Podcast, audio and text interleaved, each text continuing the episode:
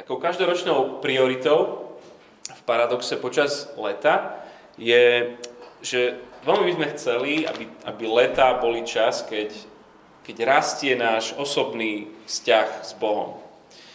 A aspoň trochu spomaliť, a vždy, keď spomalíte, cez prázdniny možno ste to zažili, tak, tak možno niektoré veci z roka sa vrátia a možno nejaké vzťahy, ktoré ostali nedoriešené, alebo problémy, ktoré, ktoré sa nedotiahli, otázniky, ktoré možno riešite.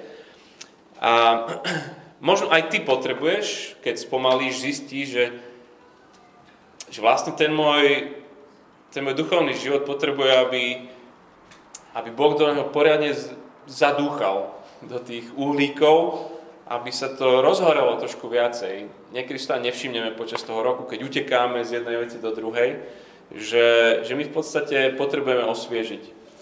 A ten, ten Boží dých do tých našich uhlíkov prichádza cez jeho slovo, cez spoločenstvo s inými bratmi a sestrami, cez sviatosti, cez pokánie, cez oslavu Boha, ale vždy to duchovné osvieženie je spojené s modlitbou. Vždycky. A preto naša letná séria by chcela pomôcť všetkým nám, aby sme budovali tento hlboký, osobný, intimný vzťah s Bohom skrze osobnú modlitbu. Kto z nás nepotrebuje pomoc v modlitbách?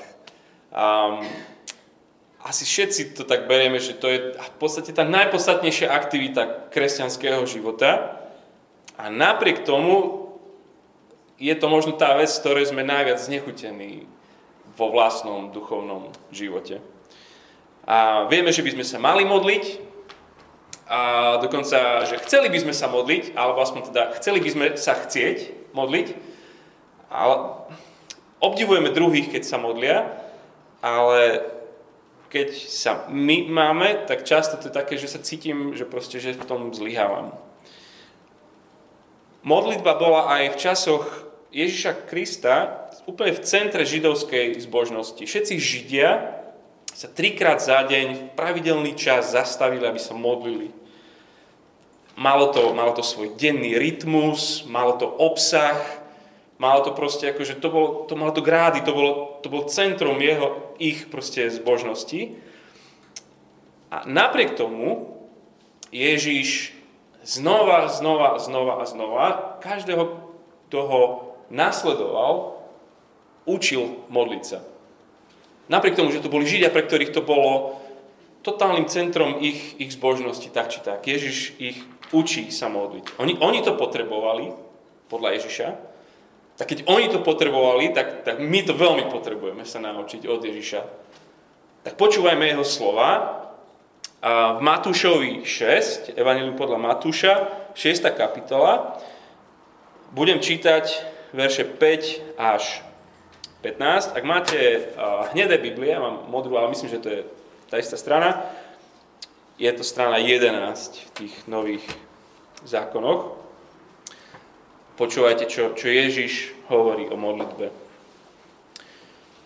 Keď sa modlíte, nebuďte ako pokrytci, Tí pri modlitbe radi stoja v synagógach a na rohoch námestí, aby urobili na ľudí dojem.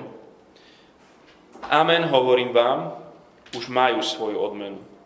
Ale ty, keď sa modlíš, vodi do svojej izbietky, zavri za sebou dvere a modli sa k svojmu otcovi, ktorý je v skrytosti. A tvoj otec, ktorý vidí aj to, čo je skryté, ti odplatí. Pri modlitbe nehovorte priveľa ako pohania, ktorí si myslia, že budú vypočutí pre svoju mnohovravnosť. Nenapodobňujte ich, veď váš Otec vie, čo potrebujete skôr, ako ho prosíte. Vy sa teda modlite takto. Otče náš, ktorý si na nebesiach, posved sa meno Tvoje, príď kráľovstvo Tvoje, Buď voľa Tvoja ako v nebi, tak i na zemi. Chlieb náš každodenný daj nám dnes a odpúsť nám naše viny, ako i my odpúšťame svojim vinníkom. A neuved nás do pokušenia, ale zbav nás zlého. Lebo ak vy odpustíte ľuďom ich poklesky, aj vám odpustí váš nebeský Otec. Ale ak vy neodpustíte ľuďom, ani vám váš nebeský Otec neodpustí vaše poklesky. Toľko z Božieho slova.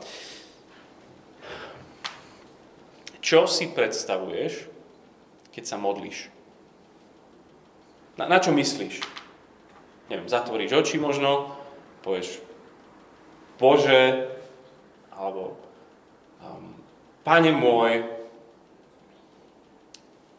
kto to je? Ten, ku ktorému akurát hovoríš. A kde je ten niekto? A aký je ten, ktorého si akurát oslovil? Jeden autor hovorí, že to, čo ti príde na mysel, keď sa povie Boh, je tá najdôležitejšia vec v tvojom živote. To, čo ti príde na mysel, keď, keď sa povie Boh, to, to je tá najdôležitejšia vec o tebe v tvojom živote. Je Boh energia, a je, je všetko vo všetkom, je, je to také tá božská častica v každom z nás. A je potom modlitba niečo, čo je pohľad do, dovnútra, že je to taký rozhovor s mojim vedomím, či podvedomím, či s čím. A hľadám svoj vnútorný pokoj a ticho. Ježiš hovorí, nie. Boh, boh Biblie je osoba, nie energia. A cieľom modlitby potom nie je byť pohltený, niekto hovorí, že, že rozlejem sa v Bohu alebo takéto, nie cieľ modlitby je, je, je blízky vzťah s niekým, s osobou. Ako si tú osobu ale predstaviť? Minulú nedelu Jano kázal na text Lukáša 18. Hej? A, a tam v tom texte Ježiš prirovnával Boha ku komu? K spravodlivému sudcovi. Čiže máme si teda pri modlitbe predstavovať spravodlivého sudcu? Áno, môžeme. Máme na iných miestach mnohých, o Bohu sa hovorí ako niekto absolútne mocný, zvrchovaný kráľ. Tak máme si predstaviť pri modlitbe niekoho ako, ako kráľ na tróne a my predstupujeme pred trón? Áno, môžeme. A môžeme si modlitbe predstaviť, že pristupujeme k nemu ako manželka prichádza so svojím manželom. Aj, aj to je správne. Aj ako služobníci, ktorí prichádzajú za svojim pánom. Alebo ako chorý, ktorý príde za lekárom. Alebo za priateľ za priateľom. To, tých obrazov je veľa, ktoré máme v Biblii a všetky sú osobné a všetky sú vhodné, všetky sú z Biblie. Keď ale Ježiš učí ľudí modliť sa, chce, aby si predstavili nebeského Otca. Boh je duch, a, čiže znamená, že nemá telo, a tým pádom, keď nemá telo, tak nemá ani pohlavie, mužské, ženské, ale keď sa zjavuje, keď o sebe hovorí, vždy hovorí vo svojom slove v mužskom rode. A nikdy nemáme o Bohu, že kráľovna nebies, alebo že manželka, alebo že neoslovujeme ho, že matka naša, príď kráľstvo tvoje, alebo nič. Hej, vždy, vždy, to je v mužskom rode. A ak ste videli film Chatrča, alebo čítali tú knihu, Boh, e, otec, teda tá postava je, je, je, je, je veľká africká žena. Nikdy to tak a v Biblii nie je, že by to tak... Vždy, je to v mužských zámenách a v mužských obrazoch. Napriek tomu, že že Boh je duch, ktorý, ktorý nemá pohlavie. Ale nie je to super, že, že Ježiš nás učí sa modliť? Um, že čo si máme predstavovať? Že, že nie, niekedy máme problém, čo mám teda hovoriť, keď sa idem modliť? Aké máme priority? On dáva vzor v tejto modlitbe. A na Slovensku je táto modlitba ako básnička, ktorá, ktorá sa ako básen sa proste odrecituje sa to Bohu a niekedy ešte sa pridá zdravs alebo, alebo nejaká taká podobná. vy sa teda modlite takto. Podľa tejto modlitby tie svoje tvorte.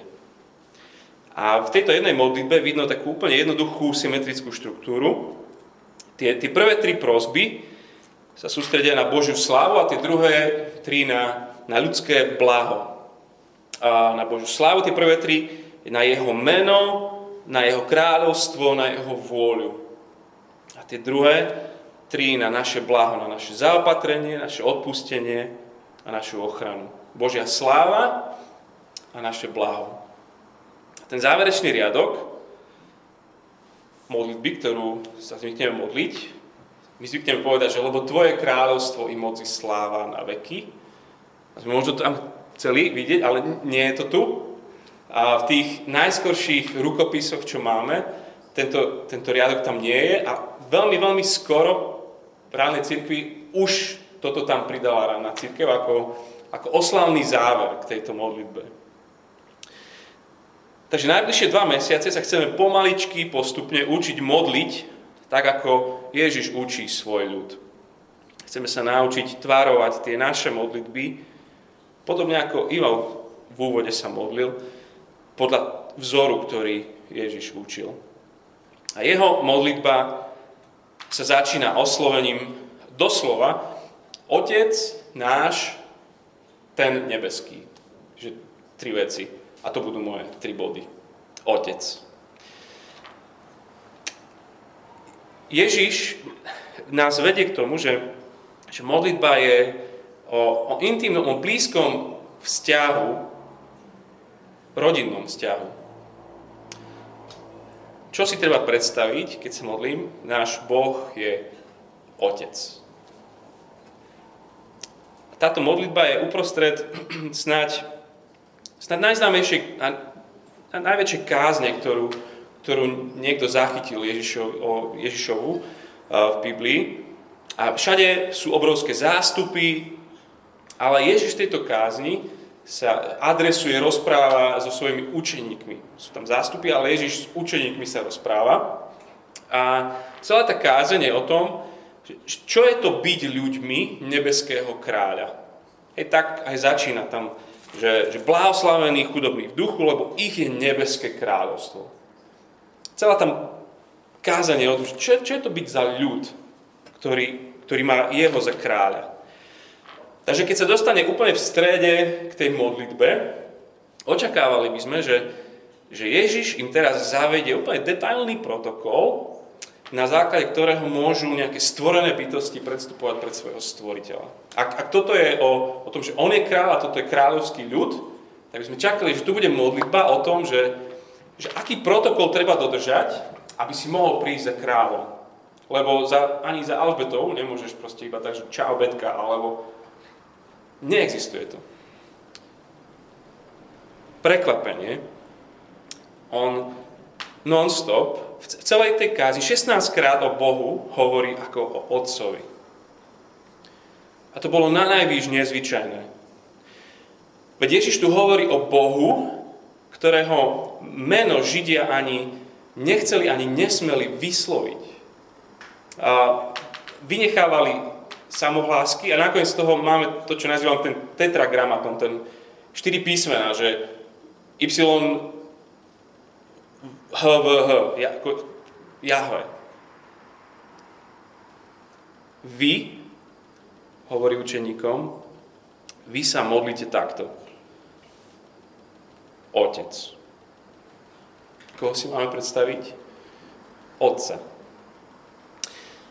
Dokonca niektorí si myslia, že, že to pôvodné grecké slovo, ako pater, alebo ten jeho aramejčina, čo bola ich jazyk, Abba, nás pozbudzujú ešte k takému familiárnejšiemu maznaniu sa typu, že, že ocinko alebo tatino nebeský. To je, to je už asi pridaleko. A, slovom Abba sa označovali všetci otcovia. Či dospelí, či malé deti, či dospelí chlapi svojich otcov nazývali Abba. Iné slovo neexistovalo na otec. A keď novozmluvní písatelia niekde píšu to, že Abba, vždycky to preložia, že to je otec, nie ocinko. Ježišov cieľ bolo vyvolať predstavy vzťahu lásky, vzťahu blízkosti a asi mudrejšie a vhodnejšie je používať prídavné mená, že, že náš láskavý otec, náš dobrý otec. Asi sa nemodlíme teda k ocinečkovi nebeskému, ale určite nie k domácemu diktátorovi alebo nejakému grobianovi, či, či niekto apatickému otcovi, či lenivému. A nemáme si predstaviť, že to je niekto, pred ktorým sa treba plaziť na zemi. Sú aj takí otcovia, pred ktorými treba iba tichučko dookola, mať pred nimi strach. A nie je to ani otec, ktorého treba väčšin ťahať od telky, alebo že už prestan na mobile, dávaj už pozor, chcem niečo s tebou. Je to dobrý, láskavý, verný. Plno ľudí sa modlí. Je to globálny fenomén, modlitba. A Ježiš v tomto texte, čo sme predtým čítali, hovorí, že aj náboženskí pokrytci sa modlia, dokonca pohania, nežidia sa modlia. To, čo robí ale modlitbu kresťanskou modlitbou, podľa tých slov nie, nie je miesto modlitby, či, či v synagóge, či, či na rohu námestia. Nie je to poloha tela, či pritom stojíš, sedíš, kláčiš, či, či ležíš pred Bohom, alebo aký pocit dokonca máš, ani množstvo slov, či veľa, veľa rozprávaš. To, čo robí modlitbu kresťanskou, je vedomie, s kým hovoríš, ku komu hovoríš. Prichádzame k Bohu ako deti. Otec je ten, ktorý sa teší, že ku nemu deti prichádzajú, keď mu deti povedia, že ho ľúbia, že mu dôverujú, že, že sa spoliehajú na neho, že od neho očakávajú svoju pomoc, svoju ochranu a svoj život. Čiže tá, tá prvá vec teda je, že keď sa modlíme, potrebovali by sme si viacej uvedomovať, že Boh je Otec. Boh je Otec. Druhá vec, že je náš. To je fascinujúce a nádherné. Jeden iný autor hovorí, že celý zázrak Božej milosti je ukrytý v tej jedinej fráze. Otče náš. Celý zázrak Božej milosti je v tej jednej fráze Otče náš. Spolu s Ježišom sa modlíme. Otče náš. Tento otec Ježiša je aj náš otec. Ako je to možné? Kalvin to vystihol krásne, keď povedal, že synovstvo, čo bolo jemu vlastné, prirodzené, sa stalo našim adopciou. Hej, Ježiš je ten väčší syn Otca. Jemu to, to, je, to, to, to, kto je, jemu to je prirodzené. Vždy mal tú plnosť, to potešenie s Otcom. Non-stop. My nie. My sme adoptovaní do tej rodiny. Otec poslal svojho syna, aby nás zachránil ako duchovné síroty.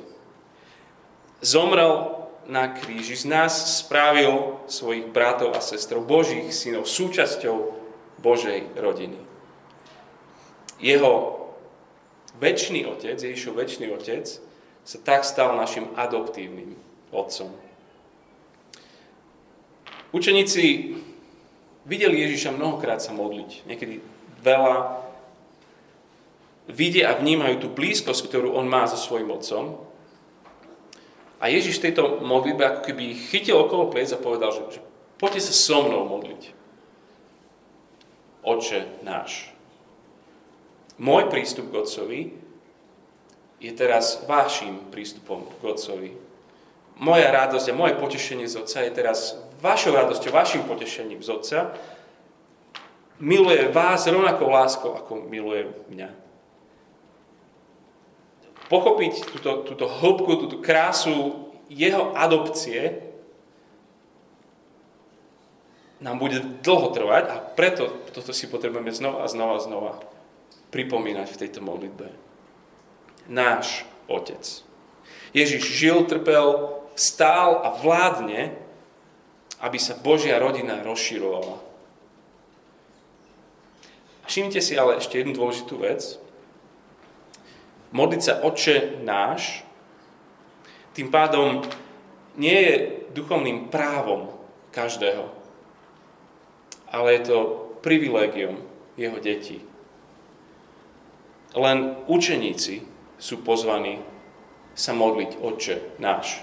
Tak ako v starej zmluve Božím synom bol Izrael, tak v novej zmluve Božími deťmi sú tí, ktorí sú vykúpení krvou nového baránka, Krista, Mesiáša.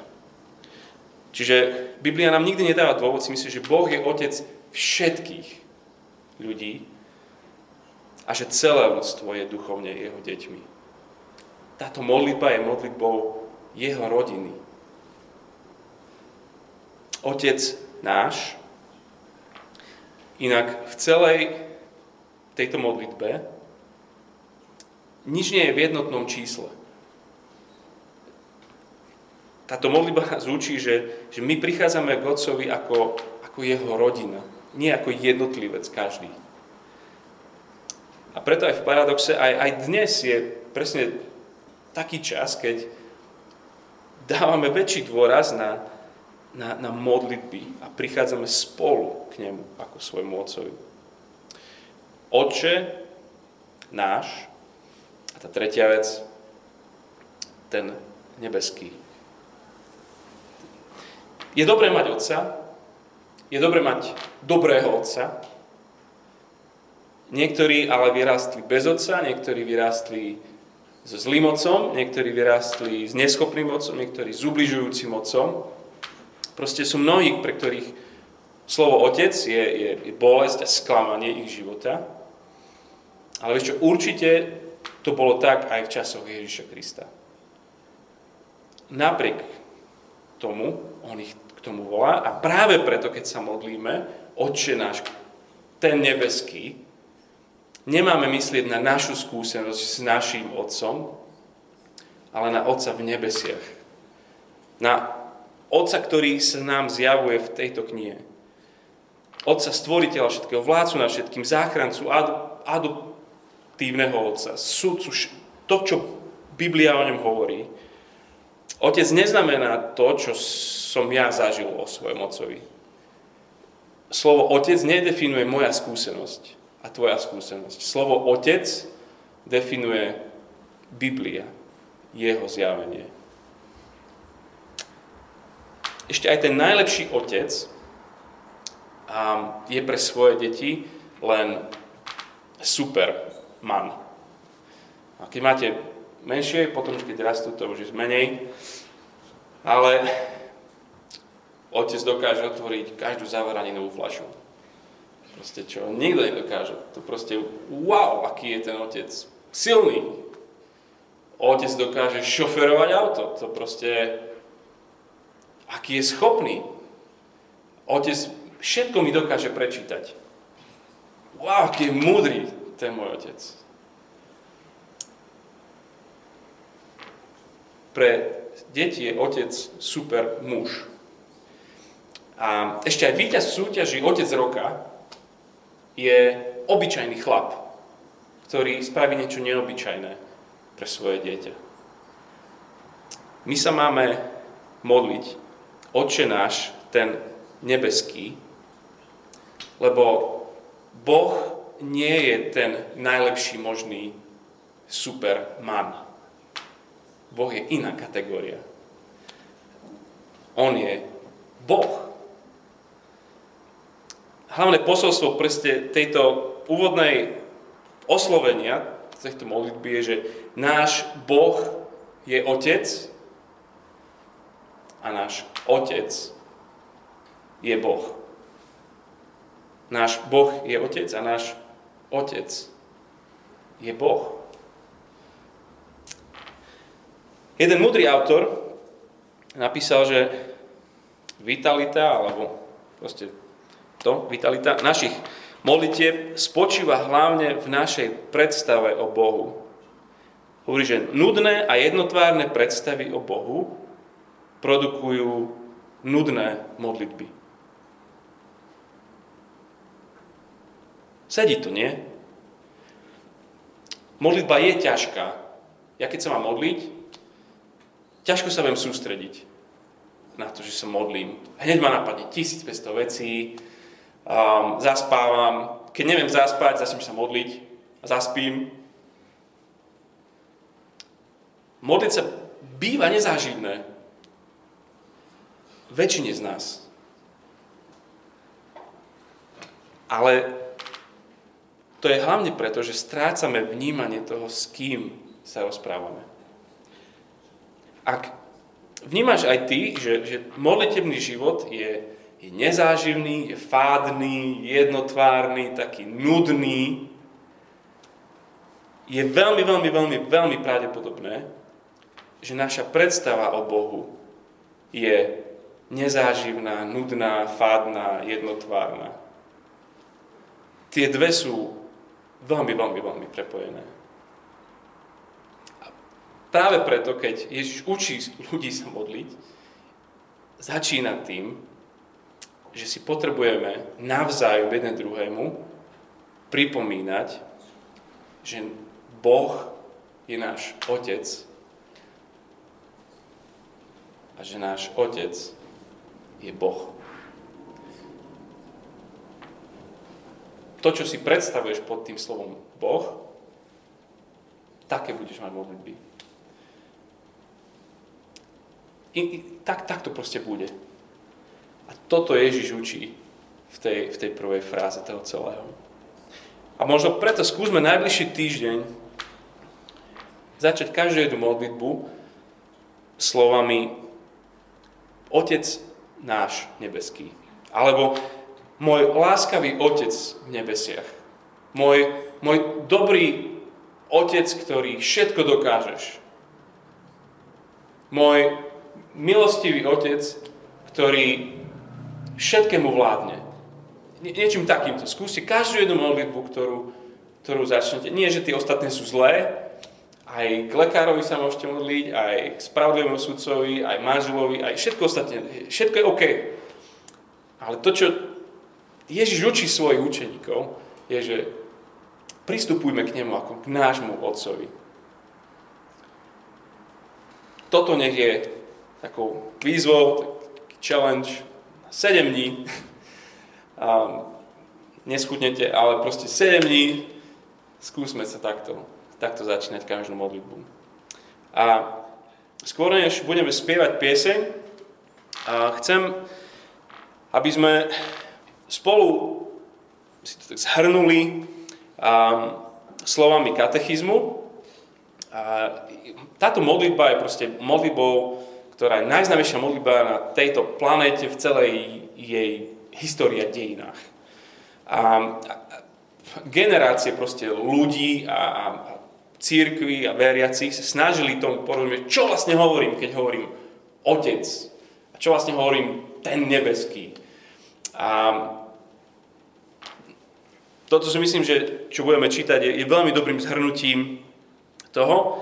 A je, bolo to niečo, čo sa snažili um, učiť svoje deti, ľudí, ktorí chodili do, do církvy, do zboru, aby, aby vedeli, aby rozumeli, aby takto vyučovali sa navzájom. A, takže sú 16. storočia a otázka, prečo prikazuje Kristus, aby sme oslovovali Boha Otče náš, ja to prečítam a potom druhý raz to prečítate vy, aby v nás hneď na začiatku našej modlitby vzbudil to, čo je základom modlitby. Detinskú dôveru a úctu k Bohu. Veď Boh sa skrze Krista stal našim Otcom. Preto o čo ho prosíme vo viere, to nám neodoprie ani toľko, čo nám odopierajú naši otcovia pri pozemských záležitostiach. Ďalšia otázka. Prečo je pripojené, ktorý si v nebesiach? Preto, aby sme nemali o božskom nebeskom majestáte pozemské predstavy. A aby sme od jeho všemohúcnosti očakávali všetko pre našu dušu i telo.